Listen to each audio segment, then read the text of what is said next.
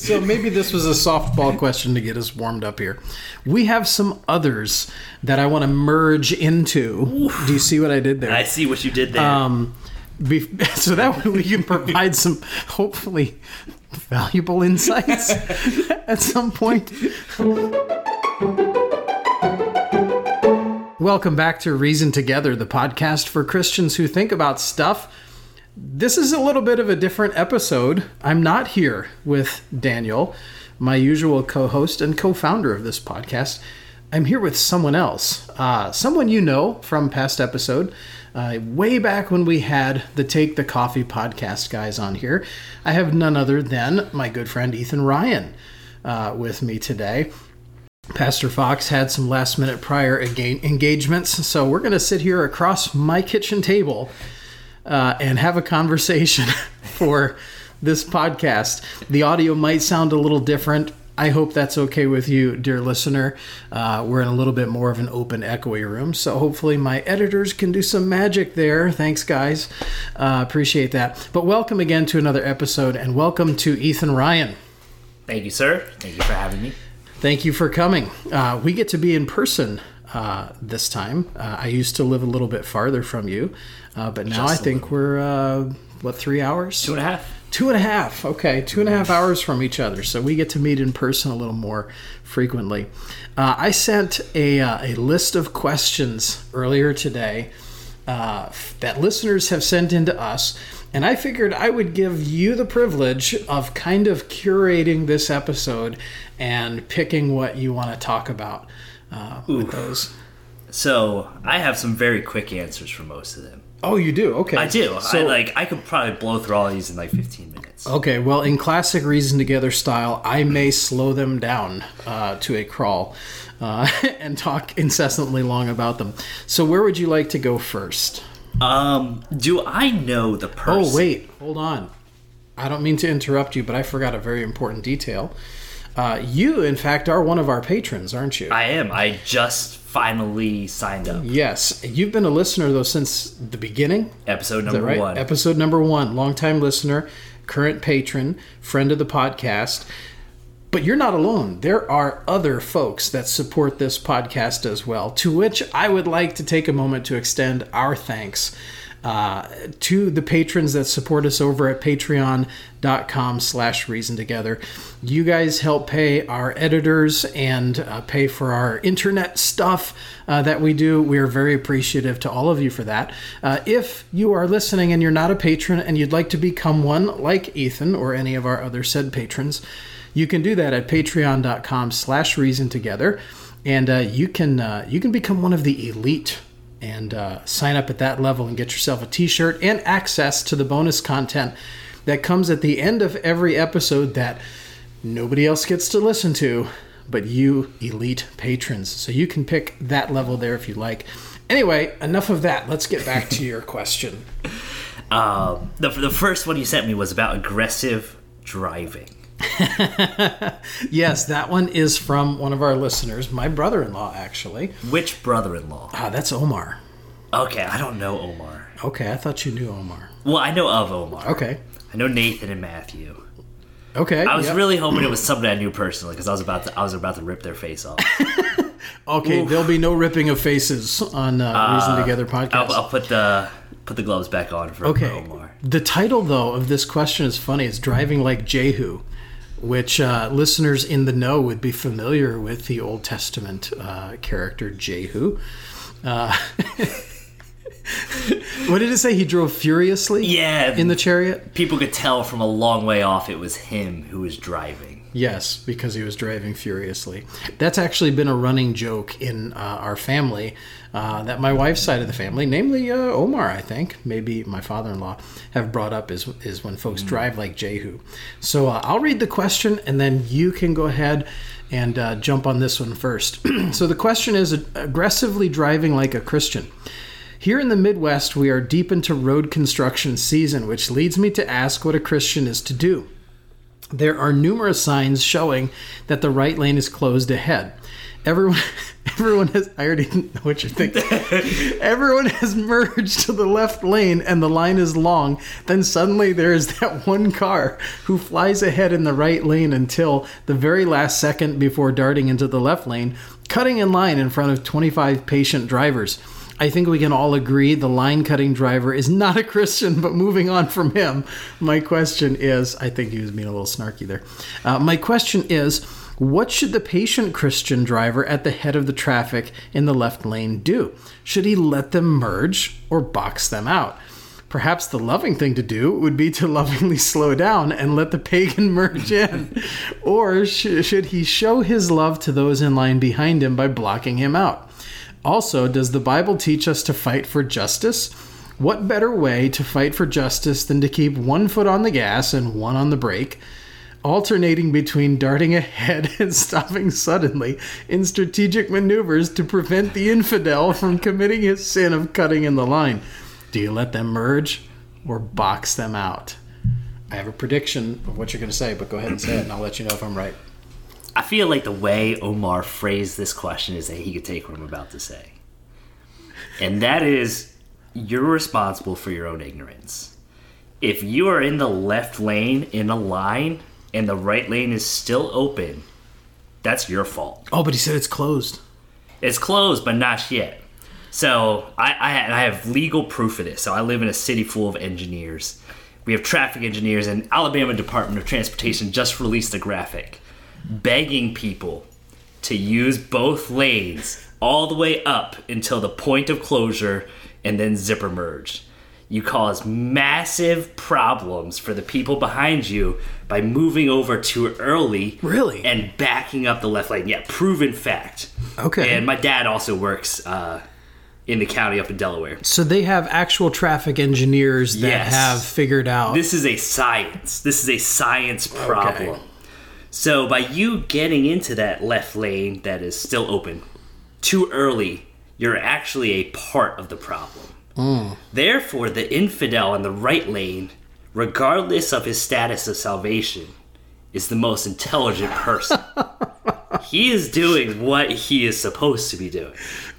Now, oh, so you flipped the script here. yeah, so he's he's doing what's right. So you're suffering the co- consequences of making poor decisions. now, I will say if you come over without a signal, I will block you 100%. if you have a turn signal on though, I will let anybody in. If your turn signal's on, I'll let you in. But you got to do the wave too, though.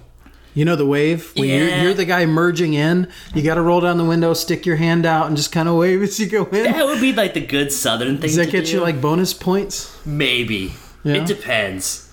I think a good southern thing, yeah. And I'm like kind of mellowed. When I go back up north, though, it does change. I become more angry.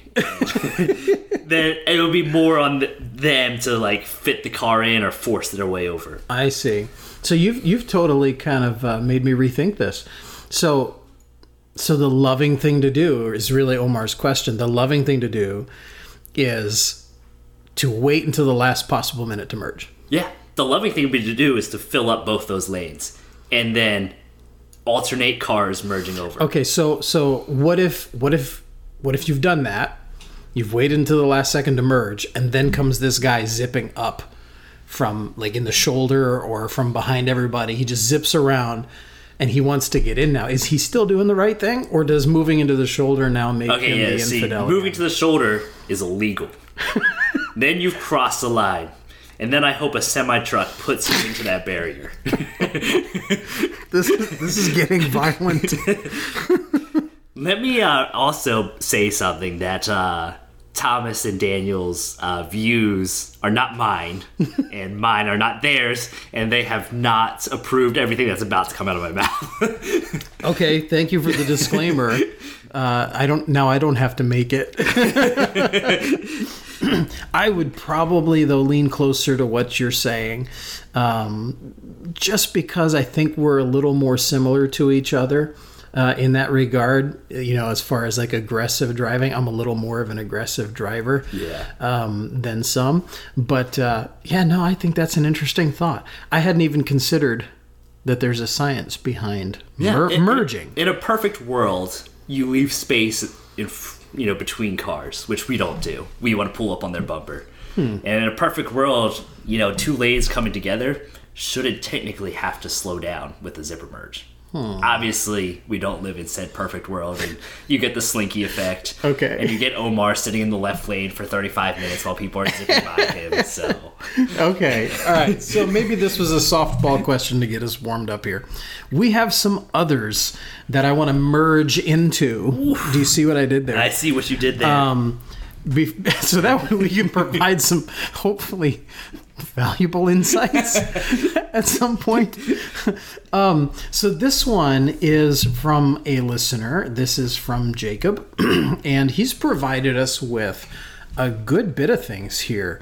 Uh, and which, by the way, good on Jacob. He's he's like made a list of questions here. Yeah. Um, that helps us out a lot. Uh, he says here, and I have some thoughts on this one. Um, I heard a preacher say that when his kids were babies, he would pray over them to this effect Lord, I pray that you protect my children. But if they are not going to turn out right and live wickedly, I pray that you take them now. Jacob says, Now I have my thoughts on this, but I would like to hear yours as well. The man did say that one of his kids did die as an infant about a month or so after he prayed that prayer. That was a toughie. That was tough. I don't. Okay, so here are my thoughts on this, and, and to me, it didn't seem that tough. This seemed like a no-brainer to me. Okay, I'm, when I say tough, I mean that one of his kids died. That oh, they, yeah, that's definitely tough. Yeah, I wouldn't deny that. But as far as praying this kind of mm. prayer, which is, I think, the thrust of Jacob's question, if you could pray for anything for your kids and believe that God can do anything, why not just pray that if my kid does turn out wickedly, that they repent and are restored? Mm-hmm. Would that not be just as much of a, a, a, a for lack of a better word, miraculous event that God does in someone's life, my child's life? Why, why, why go right to praying that he dies? Mm-hmm. Why do that when you could instead pray, Lord, if my child lives wickedly, can you please see to it that he repents and is hmm. restored? And if not, Lord, give me the grace to bear some shame as a parent mm-hmm. if my child does that. Because, you know, when- none of us like the idea of living in shame at the choices of our children. Mm-hmm. But the Bible does speak in Proverbs about a child who is the shame of his mother, mm-hmm. right? A wise son, of course, is the joy or the gladness of his father. But I don't want to experience that kind of shame. And and to me, this prayer comes across as kind of selfish. It's almost like, you know, Lord, I don't want to bear the shame of having a kid who's wayward. So if they do this, just take them out. Mm. That seems like a foolhardy and selfish prayer to pray when you could just as easily pray, Lord, restore my child if he goes wayward. Why jump right to death? Yeah. Why do that? So it seems unnecessary to me. Yeah, and I, I would agree. That was my my first initial thought, and um, I've been going through First Corinthians with my teenagers. Um, preach morning service, then we have Sunday school, and I I'm doing the youth group currently, and talking about judging each other. When is it okay to judge, and when is it not okay to judge? And it's been it's been a lot of fun, and I've really learned a lot through this as well. And when it comes to judgment, I think one of the reasons judging and Christians get so mixed up is, is how we judge. And I used the illustration. I was like, Christians are to be, you know, police officers. I know so some people probably just like bristled at that statement, but the job of a good police officer is to exercise discernment and uh-huh. enforce a law that has already been established by the lawgiver. Uh. So, somebody commits a murder they say, "Hey, you have committed something wrong. We have proved that fact. You know, we're arresting you for murder." But he doesn't get to pass the judgment that is the reward for that punishment. You go to a court for that, and there is a judge that then passes that judgment. You know, here in America, we have a judge and a jury. Before God, we have an ultimate perfect judge. Uh-huh. And when it comes to judging other people, you know, the scripture says to rebuke sin. So as a Christian, we're there and we are to exercise our discernment. This is right, this is wrong. Mm-hmm. But we never get to decide what that punishment is unless the Bible Yeah. explicitly says it. Well, then I, I don't think then it would be fair to say that we as Christians have the right of enforcement in every case. Well, that's where the in a police Um, yeah. they're not supposed to enforce. It's more just like discernment of what's Yeah, I would describe it more like shepherding, right? So, like, even if we do have to issue a rebuke to somebody, even if you're not a pastor and you have to maybe straighten somebody out or correct something or address some sort of sin, handling it more like a shepherd, I think, is more the direction I would go with it. Um, though I'm sure at some point, I'm trying to figure out how we got here from the question. I'm working back. Oh, so Uh, you're circling around. Okay. yeah, I'm circling- But circling I figured back. I had to pause just to make sure that that we're on the same page. That I'm not sure that we have always the right of enforcement as Christians. But Yeah. I think shepherding though is more, or sharpening even. and, and I agree. It's more the exercising of discernment between what's right and what's wrong. And you know, sometimes a police officer would pull you over speeding and be like, you know what? Hey, you were you were in the wrong. Letting you off with a warning. Here's your admonition. Right. But the passing of a punishment does not belong to us. And you see that all through scripture. Okay. I think I see your connection now. And for me, this guy has taken the place of God in that he has seen that there's wrong Yeah. and he is asking for a very specific Well, punishment. according to this question from Jacob, the guy hasn't even seen the wrong yet. Yeah. He's saying, Lord, if potential. if my kid ever sins against you and turns out wickedly, I'm essentially praying a preemptive, imprecatory Yes. prayer down on the head of my child when I could just as easily pray that he be And unfortunately, I can guarantee you his children are going to turn out wickedly because you can guarantee it. they're human. Oh, sure. They're, they're yeah. going to be sinners. Yeah. They're going to be born in sin, as David says.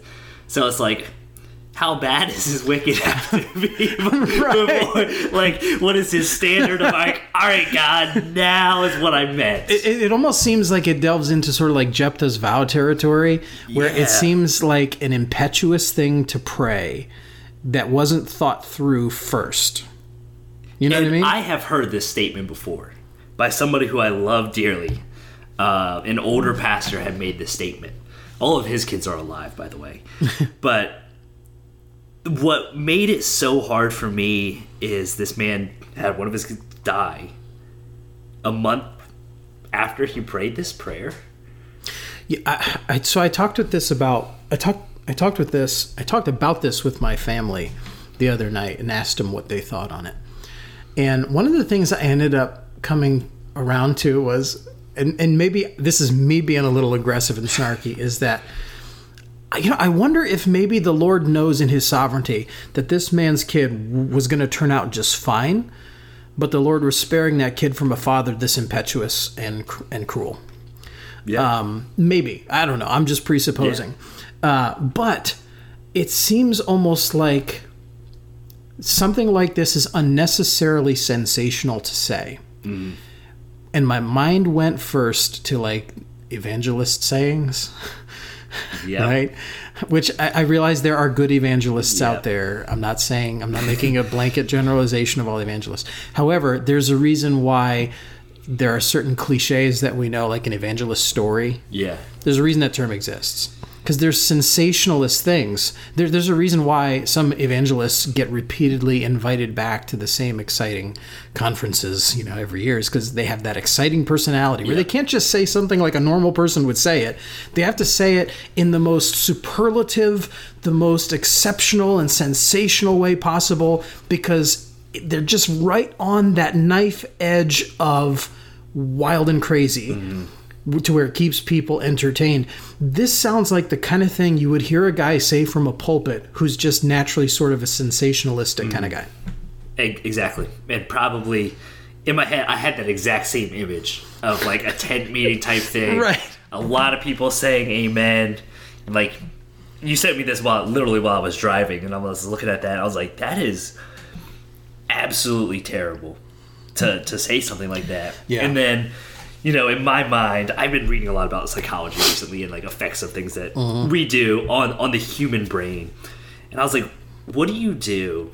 Here's my question for you. And we can't answer this because we're, you know, we're distant from this. As a man who prays this prayer and one of his kids dies, is that helpful? Is that a coping mechanism for you? To be like, well, he was growing up to be wicked, therefore God took him. Yeah. Like, in my mind, my first thought was like, he was so afraid of losing a child, he had made up an excuse ahead of time. And that was just like something that came into my mind. Once again, it's not I, something I yeah, can say. it can't prove it. I suppose it's possible, um, but we can't prove it.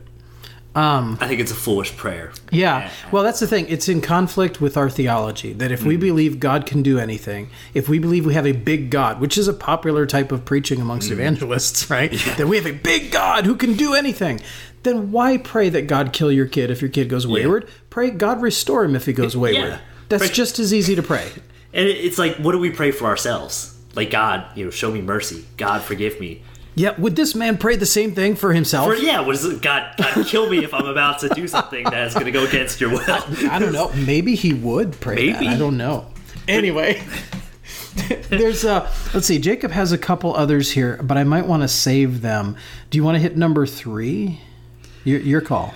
Um, let's hit number three. I think for possibly some clarification, so that maybe you and Daniel can hit it more in depth. Because I'm not sure what he means by that. Okay. What are your thoughts on the phrase "you need to meet God halfway"?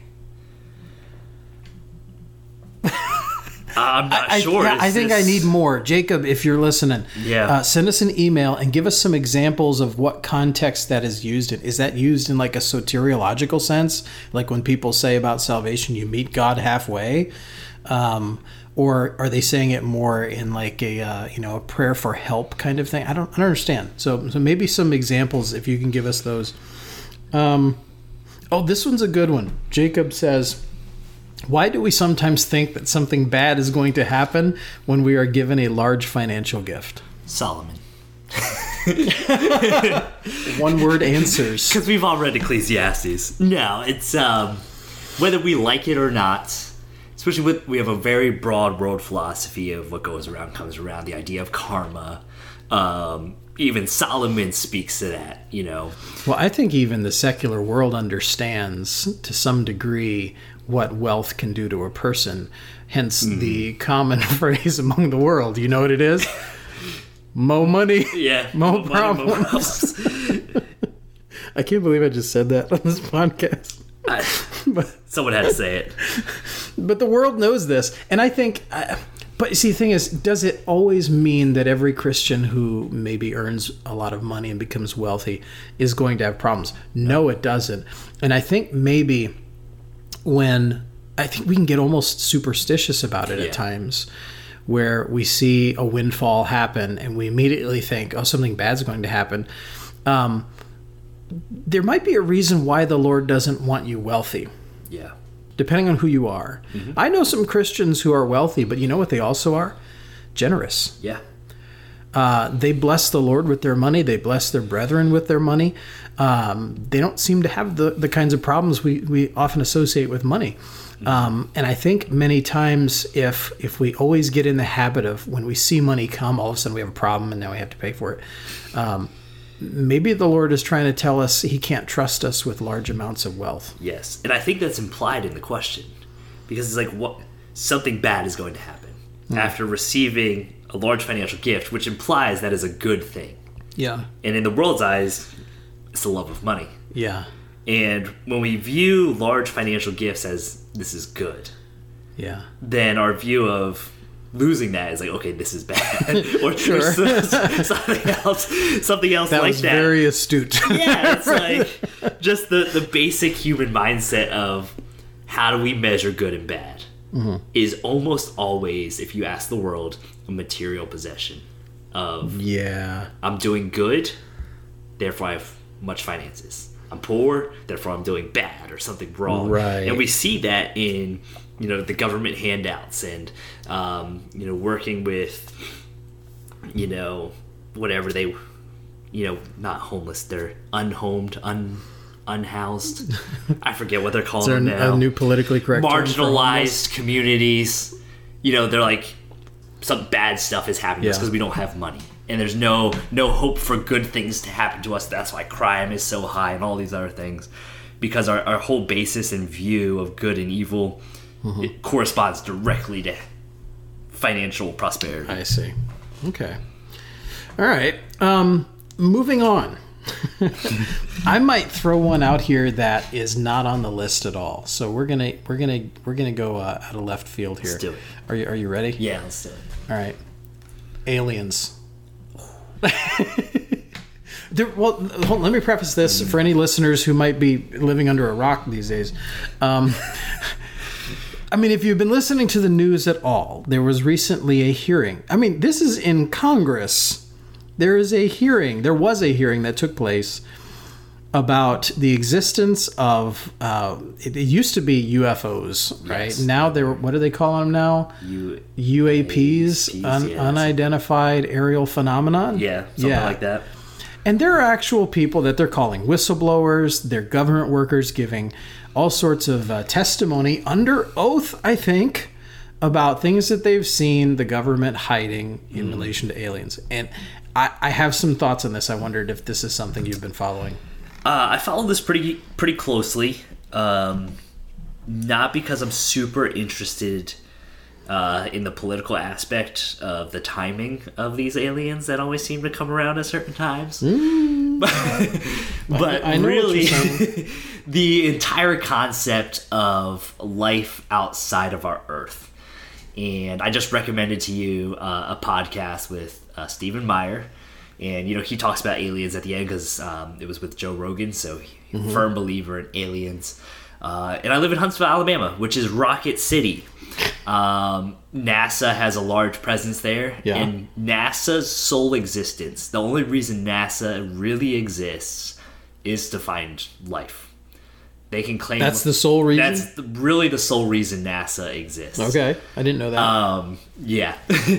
uh, they'll they'll tell you, you know, beat the Russians to the moon or whatever, but really they're they're looking for life. If you look at most of the uh, advancements we've made in space technology with satellites and stuff, they're trying to prove um, the beginning of our universe and that there is life out there to be found. So I try to follow it pretty closely uh, because, from a Christian Bible believing standpoint, it just keeps proving over and over Yeah. that there is a God out there, there is Yeah. intelligence out there.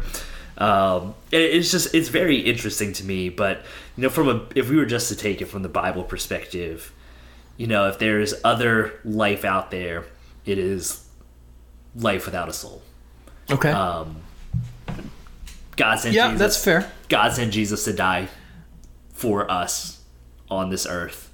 Um, we could get into the multiverse um, Oh. theory, which I did not know this. Now we're getting super scientific. That is the We, most, we should be careful because we're not scientists, right? Uh oh. we are highly esteemed philosophers by all accounts.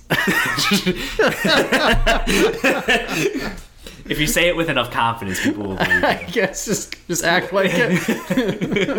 Is this something you're learning with psychologists? Is be the philosopher. Well, be um, the philosopher. Was it Hitler? Hitler or Stalin? If you tell a lie loud enough and long enough, people will start to believe you. It was some terrible person who said that. Wow. Um, so I, I'm not going to take that under advisement. But um, the multiverse theory, um, really, I, I just talked to you off air. You know, evolution or Darwinian evolution. People have scientifically proven it cannot be true. Yeah. there is not enough time. There's like an actual measurement of time it takes for an action to occur that scientists have a name for. I see. There's not enough time in the world or the universe for it to have exist. Like evolution For would things to happen. turn out as they are right now. Yeah, there's Right, and that's why many turn to the idea of a multiverse because it essentially is moving the goalposts. Yeah. Again, because that's. That's like, the "We have evolutionist answer to the problem to space. Right. Well, no, that's the evolutionist answer to everything. Is that well, that couldn't happen in millions of years. Well, then it must be billions of years. Yeah. And then they just keep moving and moving and moving the goalposts. And now we now it's like, well, this could never happen in a universe in billions and billions of years. Well, if you had multiple universes, there's infinite number yeah, you could essentially roll the dice with all those infinite number of universes and end up with what we have now. It's again, it's just moving the goalposts. It's a rescuing device, is what it is. But all that to say, in the discussion of aliens, and I think you were on the right track with it, was that uh, God has a redemptive plan that we know of from Scripture, and that is revealed truth that is incontrovertible, uh, that God has provided a means of salvation for mankind. But then you say, well, well, if there was intelligent life that had a soul somewhere else in the universe, it would be affected by the curse as well. So it would need redemption as well, wouldn't it? Yeah.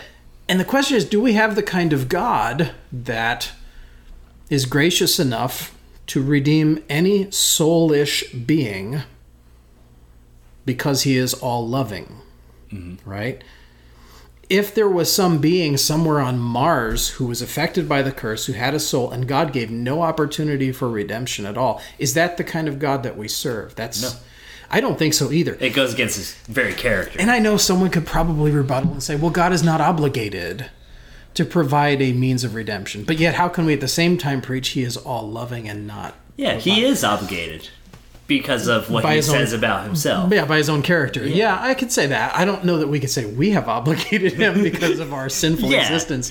But has he obligated himself? Yeah, I think there's a good argument to be made for that. But that's why I agree with you is that if there was life somewhere else in the solar system, in the universe, what have you, it's not going to be intelligent life. Mm-hmm. Bacteria, maybe bugs of some kind, small critters, who knows? Yeah. I, I'm just guessing, but I don't think it could be a, a, a being made in God's image, uh, a being with a soul uh, at all. Correct. 100% with you on that one. Um, I was sitting here as we were talking, looking up my article I wrote on this. Um, this would have been, uh, this would have been February of 2018. I put an article uh, on my blog about this, and that was one of the things that I covered. I'll link that in the show notes if anyone's interested. Um, you know, forgive the shameless plug, but No, you should. I mean, I'm a firm believer. Christians should follow these things. Uh, one, because it's fascinating that no matter how hard you try to get away from God, uh, the more it points towards Him. And, you know, we, we could talk about faith, you know, being the evidence of, of things not seen. And by faith, we see that the world was created with, you know, things we can't see but which do appear, stuff like that. But it's like the more we look into those things, the more technology advances. So we could, you know, study the uh, genetic makeup of things, even the makeup of DNA itself, and it just keeps pointing back towards yeah, a creator and intelligent design. Uh, it's truly fascinating and it's exciting. sure, it's exciting as a, as a Christian to be like, right. God So- is logical. and I don't. So we don't have to hang on to this one long because I don't intend for this podcast to get too political. Um, but if if neither one of us believes in aliens, you know, being responsible for the alleged sightings and uh, alleged testimony of these whistleblowers in Congress, why are they? I mean, are they credible, so or is there another reason? my philosophy is, and this is coming from the Rocket City, they are constantly testing new things that are very, very, very secretive. Uh, the amount of non-conversations I have with people in my church, Non-conversation. the, the, um, you know, one of the things that you, people always ask, you don't ask what people do for work. You ask why they're there. You ask for a general topic. Really? What kind of engineer are you? Is that because people have like classified work? Yeah, that they're, they're all classified, and I, you know, I had the opportunity to tour the the FBI is coming to Huntsville. I had the opportunity to tour. Is that a done deal now? They're coming. yeah, it's coming. Okay.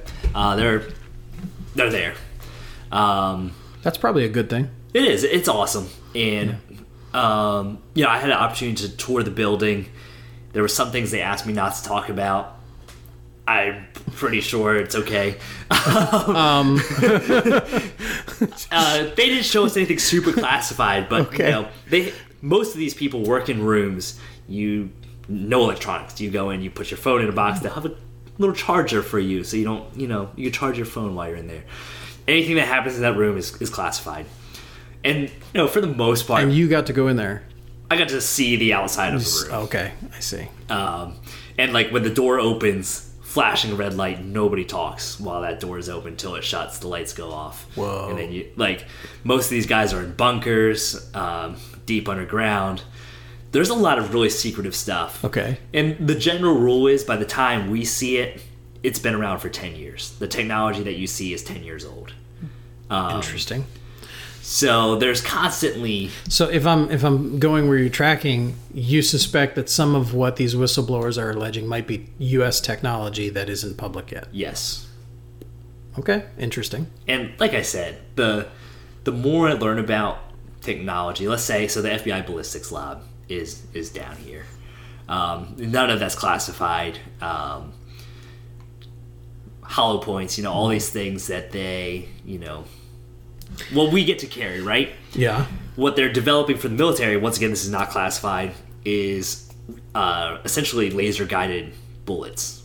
Um, and this is, you know, we're probably not too far from it. Like, they're currently testing these things where you could shoot someone from three miles away with a, a projectile that'll pop out little wings and essentially be laser guided. And I mean, the stuff that they're handing out to the military now is, you know, I enjoy shooting, and you know, mm-hmm. you take into account windage, all your ballistics, and all these things. It's math, and it's hard. That's why it's difficult to be a sniper. Mm-hmm. Nowadays, with the technology we have, you know, the scope does all the science for you, does all the math for you. Point and shoot. Can you pull a trigger? Yep, you're good. Reaching out and touching somebody is easier than ever. Yeah, so you think about what's available to me as a Yeah. civilian, things that are flying around that's not available to me, like I don't know. I about. see. So then, then, like, what do you do with the testimony about like uh, this guy who's saying there were biologics was the word that he used involved? Meaning, I think he's implying that there was biological material that they found in some sort of downed aircraft. I'll give you my personal thoughts on it, and then maybe you can tell me if you agree with it or not. I don't trust any of it, honestly. I think there's a lot of heat on uh, some of our politicians right now.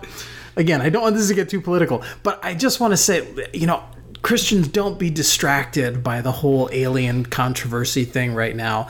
I think it's it's all bogus personally, and it's a distraction to take attention off of you know those who should be going to jail right now. And that's a that's a pretty well known fact, and I can tell you confidently, people in my church all the time don't believe anything you read in the news. yeah, Everything that's going on in Ukraine, they're like, do not believe Mm-hmm. anything. They're like, we don't care where it comes from, and they're Mm-hmm. like, we're not allowed to talk about it.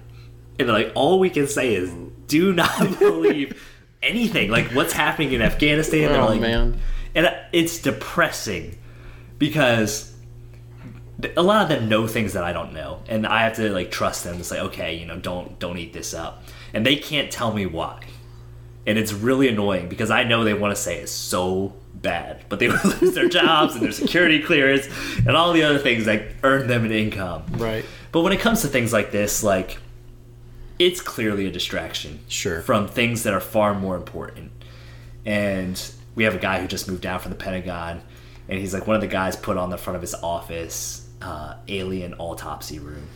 Because you could do whatever you want with your office, and he's like, Right. he's like, trust me, if we had found aliens, we'd be bragging about it to somebody. Right. Like there'd be no whistleblower involved. Sure. Well, I mean, it, you know, the, the government being as good at things as it is, if there were such things as aliens for the last, I don't know, 80 years, um, and that it's still a secret, it ha- that has to be the biggest miracle ever. Anyway, we got time for maybe one more question, and that one might lead into the after show. Um, I can't remember if I sent you this one or not. This one is about um, Seventh day Adventists. Yes. Okay. Um, Seventh day Adventists, Adventists are infamous for their return to the Old Testament law and their obedience and not understanding the purpose of the and, and fulfillment of the law through Christ. Uh, this is from um, Pastor uh, James uh, McGowan here, one of our listeners. Uh, he says, but this led to another question. Uh, and see if you can make the same connection he's making here in the question. Uh, we see we teach that the Sabbath doesn't have to be obeyed, even though it precedes the Mosaic Law. Why then do we teach tithing not as part of the Mosaic Law, since it predates the law? I hope I'm making the parallel clear. It may be my own perception, but we seem to teach against the keeping of the Sabbath because it's part of the Old Testament law. Should we preach tithing as obedience or as a general principle or example of giving and for the New Testament saint? Um, question, real quick. He says here we teach that um, the Sabbath doesn't have to be obeyed, though it precedes the Mosaic law. Does it? I think he's making the point of a day of rest, which was instituted at creation. That's how I read that.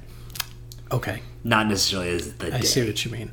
Okay, yeah, because I think we should make a distinction that the, the law regarding the Sabbath is purely Mosaic. Yes. Um, however, it was based on the principle or the illustration, I should say, that uh, on the seventh day God ceased from his creative work.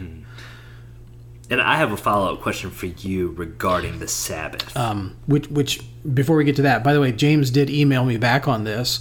Uh, he wanted to be clear. He's not trying to suggest we should not tithe. Um, he's just wondering, are we being consistent? And I have the same question, really.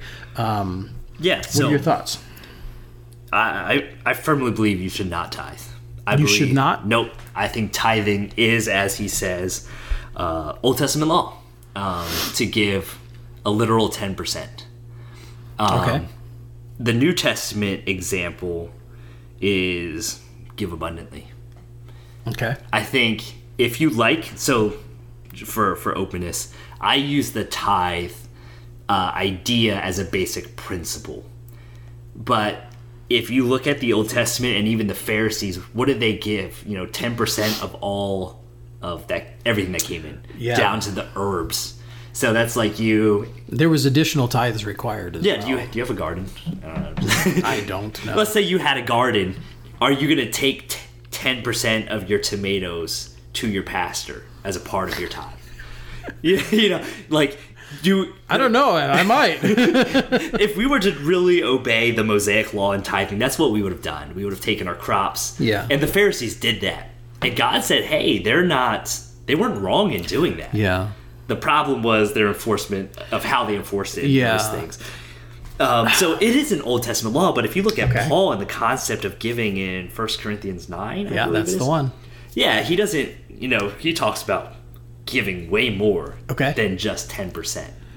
So, you know, God loves a cheerful giver. Give what you can. So I mean, the context there is it is in the context in 1 Corinthians nine of how how ministry is supported. Correct. Um, so if I can play devil's advocate here for a moment, because I mean, honestly, I'm not far off from where you are on this. I think, uh, though, the way you said it was like, whoa, maybe a little more sensational than I would say it. I'm that guy in the tent meeting. So in 1 Corinthians 9, uh, it's verses 8 through 14, Paul explains how New Testament ministry is supported.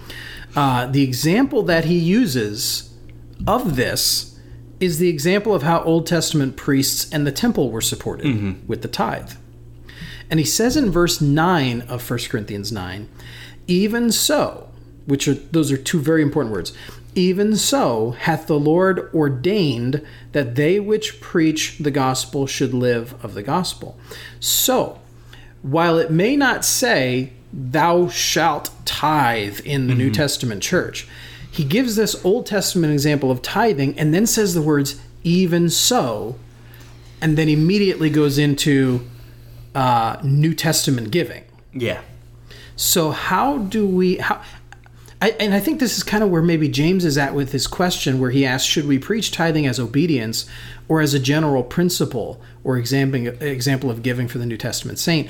I think he has, in a way, answered the question hmm. already that tithing, while we really can't find a command for it in the New Testament, um, it is a principle Paul uses here in 1 Corinthians 9 to illustrate how a church should be supported. Hmm. And then add to that what you said about the idea of abundant giving, which could even go above the tithe. I think now we're talking good principles. Yes. And I, I really like, we talk about the law, you know, and let's say the law regarding adultery. And what did Jesus say about that? if a man even looks at another woman and Mm-hmm. lusts after he's committed adultery. So he's taking the law and he Inter- takes it. internalized it. yeah, internalizes it, and what in our heads he takes it even further. Right, which which is more strict? Yeah, The original law or what Jesus said?